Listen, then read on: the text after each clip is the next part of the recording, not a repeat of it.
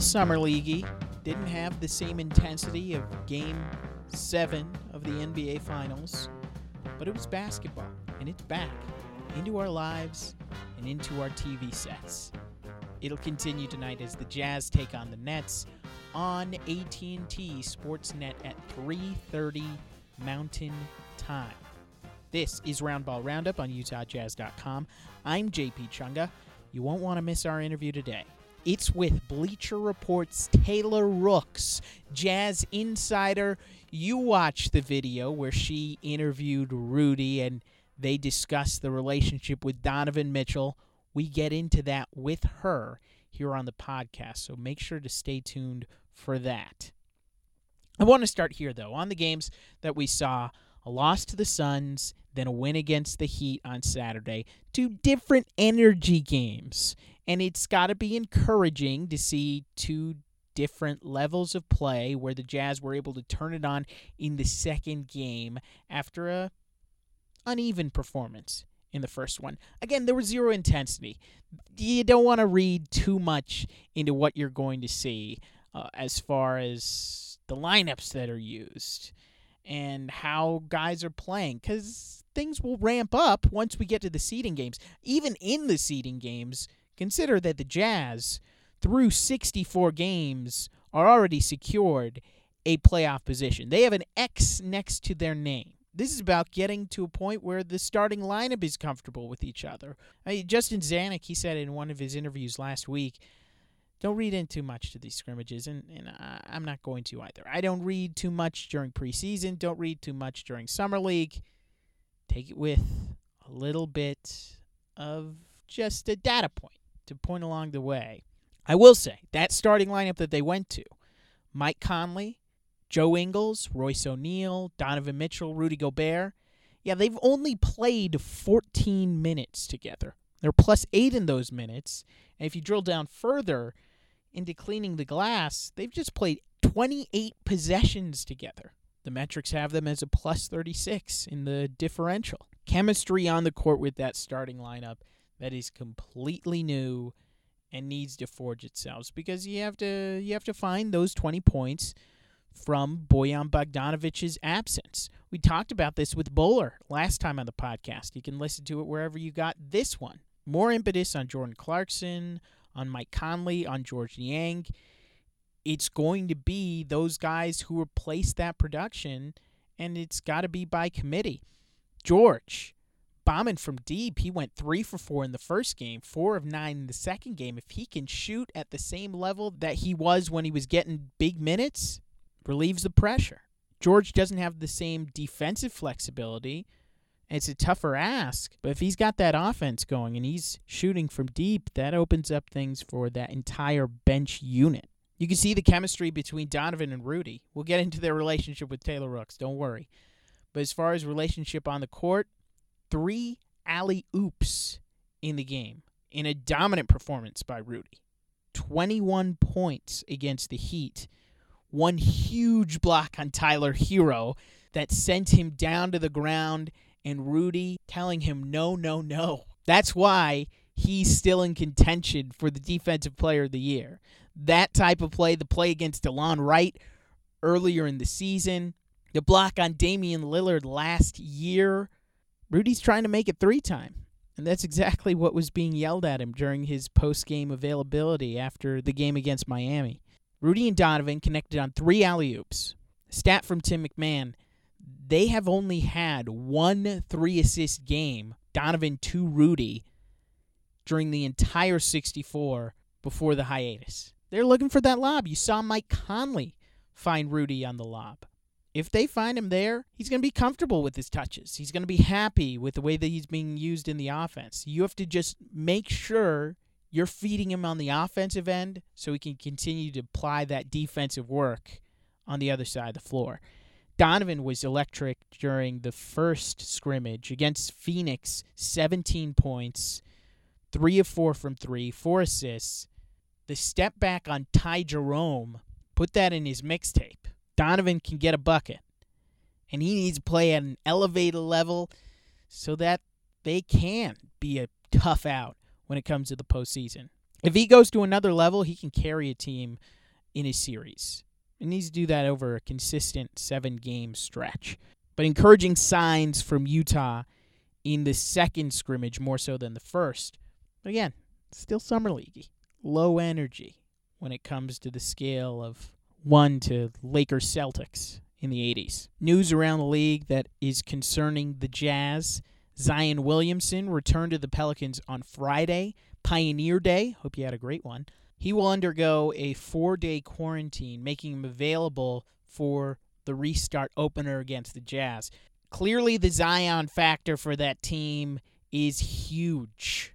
The way they play with him, how he makes quick decisions, just is so fun to watch. Zion will be available for selection when it comes to Thursday. And we'll get more into a preview in the next edition of Roundball Roundup. But it was murky with him going away to deal with family issues. He was tested while he was out of the bubble. Now that he's back in, he'll have to stay in that room. And we'll talk about this with Taylor Rooks. The rules that they have in place are so stringent and so detailed that permeating this bubble will be very difficult if they know that you've been outside of it. So I, I really anticipate seeing this first week as a nice litmus test for how things will go forward. We've seen problems in baseball, but then you look at MLS and the bubbles that they've had, it's completely different from the other league. They've been able to maintain themselves so that they continue their sport. Adam Silver in the pages of the New York Times was optimistic, but he understands this completely new territory and something that no other league has ever done. These are unprecedented times. The other thing that I saw that was really bright WNBA getting started up, and it, it offers a preview for what we might see on the social justice side from these players. The Liberty and the Storm. Breanna Stewart came out, was talking about the things that those players are doing. They're going to dedicate their season to Breonna Taylor, a concern that is close to Donovan Mitchell's heart. He's talked about it in his media sessions. They also are dedicating their season to the Say Her Name campaign. The WNBA players have been on the front foot of these issues for so long. Maya Moore, at the height of her career, ends it to try to get one of her relatives out of jail accomplished it. It was a beautiful video that you saw during this hiatus. Renee Montgomery not playing in the WNBA bubble so that she can commit herself to these issues as well. Inspiring stuff. And as it translates to the NBA, I've been so encouraged by the way that players are educating themselves, by how they're buying into their own communities. Rayjon Tucker, Nigel Williams Goss going to protests, engaging and trying to make their places better. You see it with Donovan's foundation, Rudy's kids trying to elevate those less fortunate. Every single player is putting in the time to get to a point where we can have this true reckoning with what's going on in this country. The racism, the brutality, it needs to be reckoned with.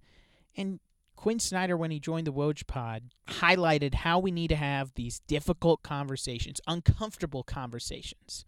If what you've gleaned over this time has been staying in your safety zone or staying in your safe box, you're not engaging with the conversation. The dialogue hasn't reached you to the point where you're starting to see things from others' perspectives.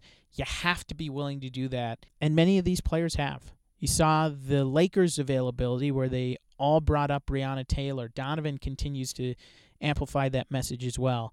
The message on the streets is translating itself to the message from the athletes, and that is hugely important in these times. The LA Times came out with a report of players planning something for the opening game, opening night, Jordan Clarkson, Tony Bradley, and their availability, they said the Jazz were still discussing what they were going to do.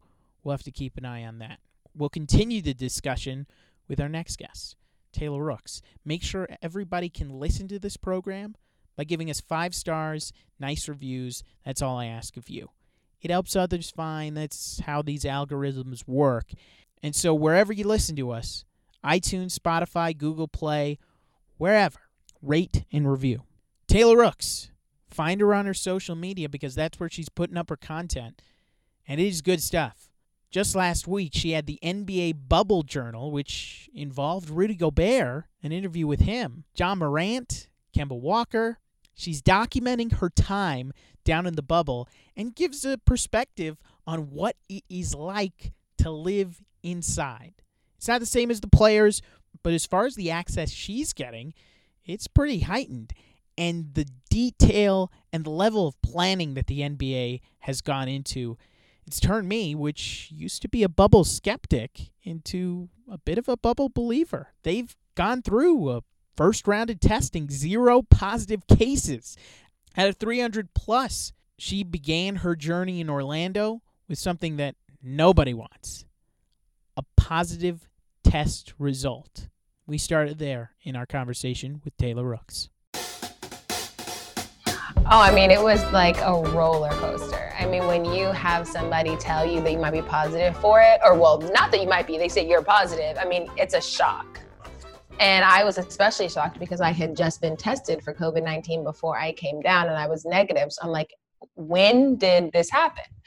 Um, so I, I think the thing now is just kind of always being a little nervous when you have a test. You're like, okay, what's this one going to be? Do I have it? Am I good? Am I okay? How do I feel?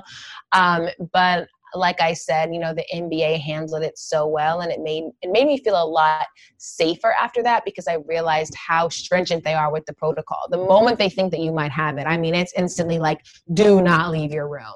And even if it is a false positive and they know that at the time, you still have to register two negatives before you're able to leave. How long was it where you thought you were positive with COVID 19? So I arrived Sunday, July 12th. I was tested Sunday, July 12th. On Monday, they called me and said it was a positive. And I, so I didn't know for like 100% sure that it was a false positive until Wednesday. Wow. Yeah. But luckily, nothing changed too much in my schedule because the media has to be quarantined for seven days anyway. So it was just more being in my room, you know? So mm-hmm. The timing of having a false positive kind of have come at a better time. If there's ever a time to have yeah. a, a, false positive, I suppose it's in the NBA campus. Yeah. Uh, you mentioned this in, in the journal. Uh, Spencer Dinwiddie, Rudy and Donovan both helped you through this. How did they they help you with when you received this news? Yeah, so I wanted to talk to Rudy and Donovan more so about the mental aspect of it, which is like, okay, are you nervous when you get tested now? Are you mm-hmm. always scared that it might come back and say that you have it? Because obviously they had both gone through it and they both, like Donovan specifically, was like, you know, the thing that helps me is just my faith, you know, like I uh, just have faith in you know god and everything and that helps me get through it and rudy was you know you know how rudy's personality is. He's just kind of like you know i'm happy that you're good but you're gonna be okay. You just keep taking the test. You're gonna be fine. It's not necessarily in your control. Like you just keep going. So it was just nice to be able to speak to people who had gone through it and knew how it felt to hear somebody say that you had it. Because when i was speaking to friends like they it's not that they were downplaying it, they're like, okay, well, you don't have it. But that initial feeling of thinking you have it is like, you really do not understand that unless somebody has called you and said you're positive for coronavirus. Um, it's definitely a, a pretty scary feeling. So it was good to talk to people who, you know, related on a real level.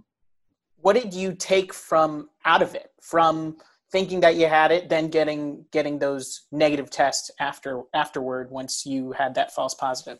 Yeah, I genuinely took out of it that the NBA is doing a great job. Yeah. Because I once that happened, I was like, there is no way anybody is walking around with it.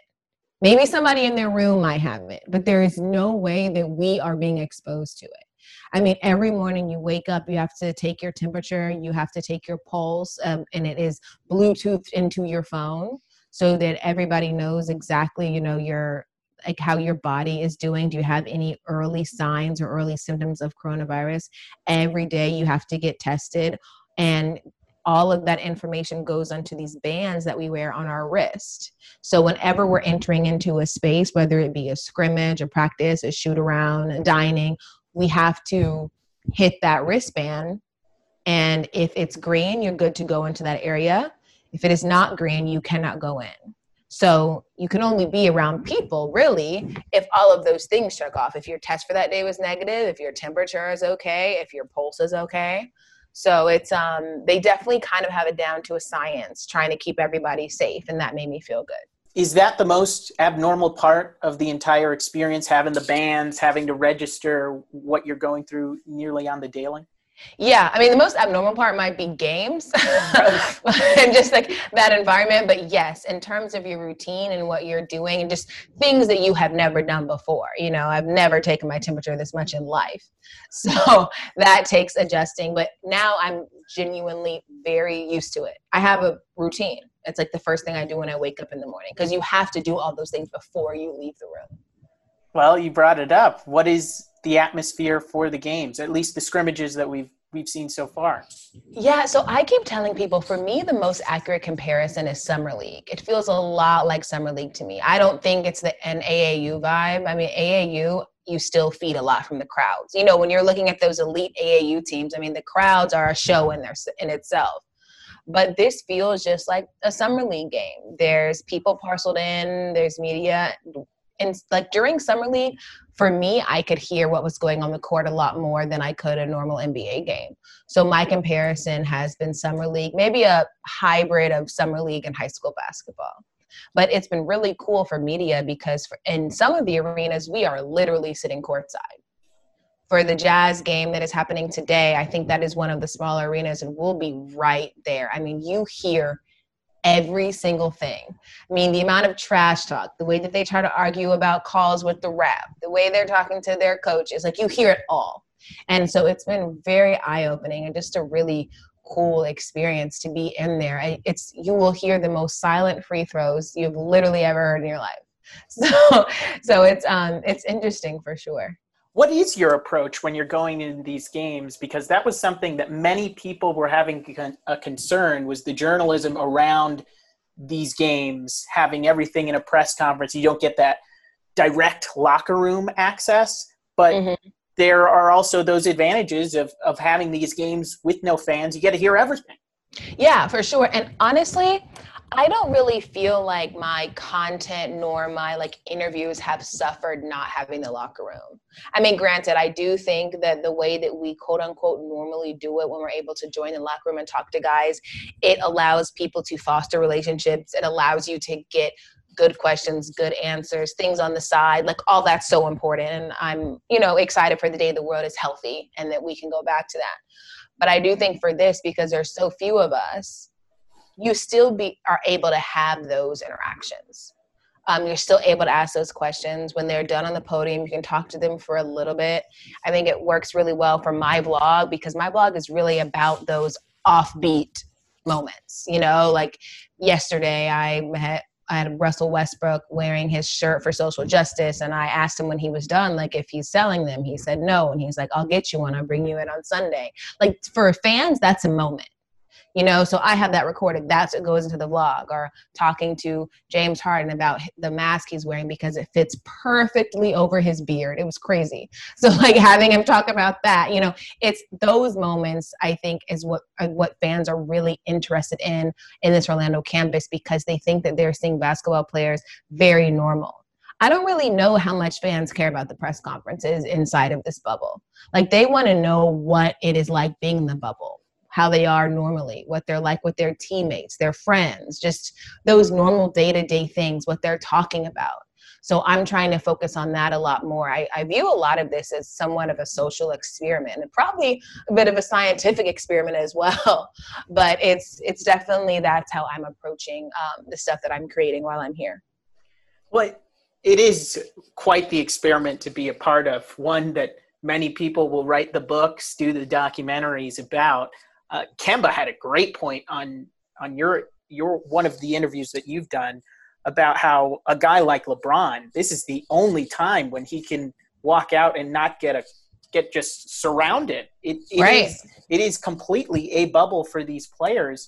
I'm sure that also uh, plays into what you're trying to capture uh, with Bleacher Report. Yeah, for sure. I mean, when Kemba said that, it was something I hadn't really thought of. Like, imagine you're LeBron James and you can literally walk out of your door and not think twice about it. You know, it's just like, okay, I'm gonna go grab food. And you can just walk. Kemba was like, he probably hasn't done that since he was like nine years old, and that's true. So in some ways, I think this campus has been a bit of a release for guys, and a, a nice, um, just a, a nice kind of moment to be something different than what you are to the world, because we really are in our own little planet. It's just us. We are going to be seeing the same people for months. so I think everybody is adjusting to that. And so going into the bubble, I thought there was maybe a 50% chance that the season would finish. Now that I'm here, I'm like, oh, it's finishing. I mean, it's just, it's planned perfectly. They have thought about everything. It was so great to see the report that there was no positive COVID cases amongst players. I mean, that was a, a big hurdle to go get over, and they got over it. So, and I, I think we'll continue to see lots of reports that say that there's no positive COVID cases, and we'll continue to take steps that will make everybody feel incredibly comfortable about the environment that we're in. But it's so far, this is going as planned, probably if not better. I was initially at least a little bit of a bubble skeptic because a lot that was being done maybe it wasn't as as as clear to media or fans or people out there but you went through it just with that test having a false positive the results of of that round of testing. The next hurdle in in my mind has to be when they introduce people back into the bubble and jumping that then we can say, wow, they really are going to get this done. It's it's just been a, a really master class in, in organization and planning from the league to get this even to this point, to the fact that we're having scrimmages and we're seeing games in less than a week. No, absolutely agree. And even for those that have left the bubble and are re-entering, they're quarantining once they get back. You know, you yeah. aren't able to re-enter and then come right back into the population that has been in the green this whole entire time. You still have to quarantine. I'm pretty sure when Zion was gone, he was still being tested every day. So they're trying to kind of put bubbles around guys even when they have to leave the bubble. But yeah i mean still quarantine because i mean the, the main thing here is you don't want one person to get it because one person would be a domino effect. So they are trying to protect everybody by protecting each individual. Right. And so the more that they do that and continue to i mean excel at that job the safer it's going to be. It's been working so far and uh, we can only see good things and have those positive vibes as it heads to those seeding games. Want to go back to maybe earlier in the pandemic when you turned yourself into a bit of a jazz insider. You you spoke to Rudy Gobert and, and he opened up about the real tensions surrounding this team and, and his relationship with Donovan Mitchell. What did you gather from that conversation and then where do you see it going to where it is now? Yeah, so you know, I'm I'm good friends with both Rudy and Donovan, and the thing about both of them is they are competitors and they want to win, and they are always going to do what is necessary to win. I think that all teams go through moments. I think this was maybe just a moment that was under a microscope because everybody was home. We were in the middle of a pandemic, right? But if winning is the most important thing, then they are going to figure that out. I know that Rudy and Donovan clearly talk. I know that they hang out on campus. I know the team in general is always together, building camaraderie amongst one another. So I just think it was it was a moment. But like they've both said, like we're focused on winning a championship. And I think that whatever moment happened has passed because what they need to do is stick together, band together, be a team, and focus on getting as many victories as possible. To me, it really seemed like one of those moments out of those reality shows, like The Challenge or Survivor or Amazing Race. It's one of those flare ups that happens. you have that confrontation, but then you have to you have to win the thing. You have to win the race. You have to be the last person standing. This team is built with these two guys in mind. I see it going forward where they if if they don't have to, it's not as if they have to work together for the goal, but they have the same goal in sight. They both want to win a championship and they want to get to that that top tier of of being with the guys like the LeBrons, the ADs, and the Giannis's and everybody that they want to uh, go up to. No, absolutely. I, I totally agree. And I, you know, I also think we put so like there's a lot of recency bias, right? Like since so much was happening with Rudy at that time, everything that included Rudy was a huge story. You know, everybody wanted to talk about Rudy because for a lot of people they they saw coronavirus through the lens of Rudy Gobert. So there was this hyper focus on what's Rudy doing and what is everybody surrounding Rudy doing. And I think when we look back on this, everybody might feel kind of bad about the way Rudy was treated once it was announced that he had COVID 19. Um, and same for Donovan. You know, I just think that there was this stigma around it that was unfair to both of them. Now, granted, there was Rudy shouldn't have touched the mics. You know, he knows that. He's discussed that. I think everybody knows that.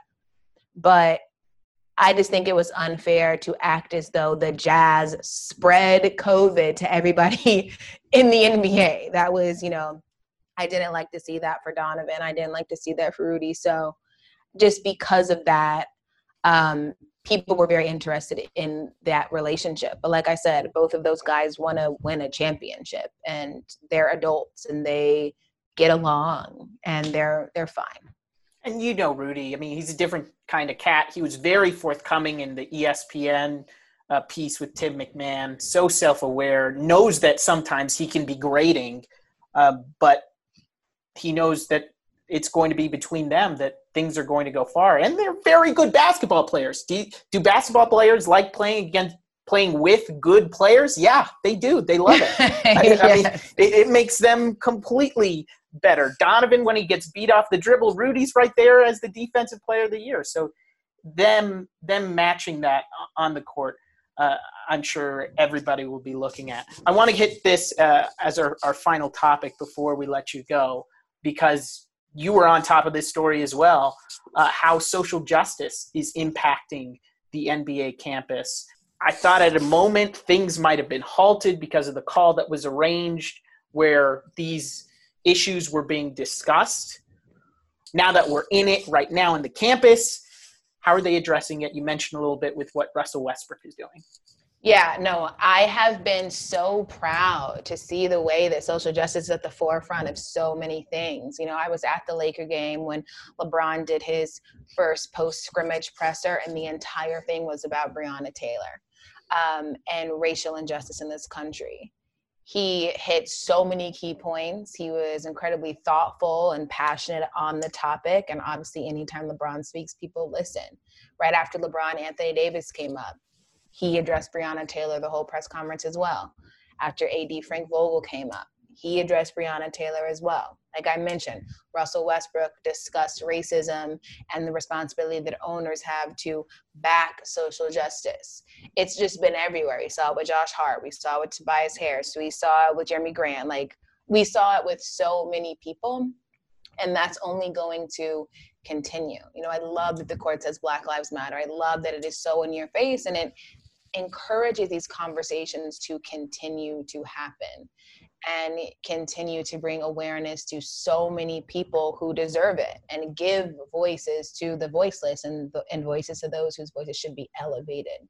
So it's it's been great. I think i initially was very hesitant about the nba coming back and thinking that people would then care a little less about the things in life that are really really important but it's been very good to see that there is definitely a focus on it and it's important and we're all covering it and there's going to be stories about systemic racism constantly because the NBA players won't let it die. And I've just been so heartened to see I mean even the white basketball players jumping into the fray. JJ Redick here when uh, the Jazz had their incident with a fan Kyle Korver was so eloquent in bringing it up, discussing the topics of, of being a white player. Uh, Joe Ingles has now been one of the guys to look forward to in this.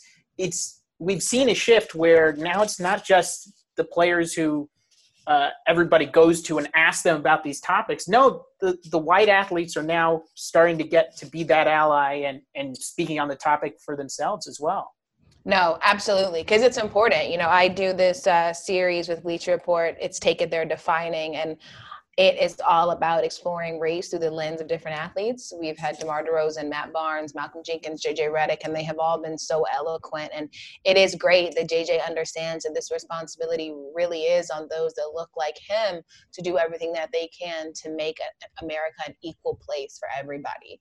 So every player has really moved me with their openness, uh, with their willingness to speak, willingness to advocate for others. It's it's been great. There's just been so many positives that have come out from a very negative situation, which is the pandemic. But I think there's there's some good things that are happening as well. We've seen the report in the LA Times that players are considering kneeling on Thursday. What do you expect uh, the voice of social justice to be once the seeding games actually start? I think it will continue. I think it will be amplified. Truly, I, I don't think we're going to see a difference here in Orlando. This is clearly on the forefront of everybody's mind. I'm excited to see jerseys that have the words on them. I'm excited to see what everybody talks about post game and in practice it's just it's going to continue mainly because it has to continue and i think it's been great to hear players say things like in the world which is police brutality they're going to take advantage of that taylor rooks of bleacher report you can find her on social media just search taylor rooks catch the bubble journals which are on bleacher report's youtube channel taylor thank you so much for taking the time we look forward to the coverage no, thank you, thank you. I um I hope the Jazz do well. I'm sure there's a lot of Jazz listeners. So good luck to um the Utah Jazz here in Orlando. It's gonna be exciting. Thanks so much for having me.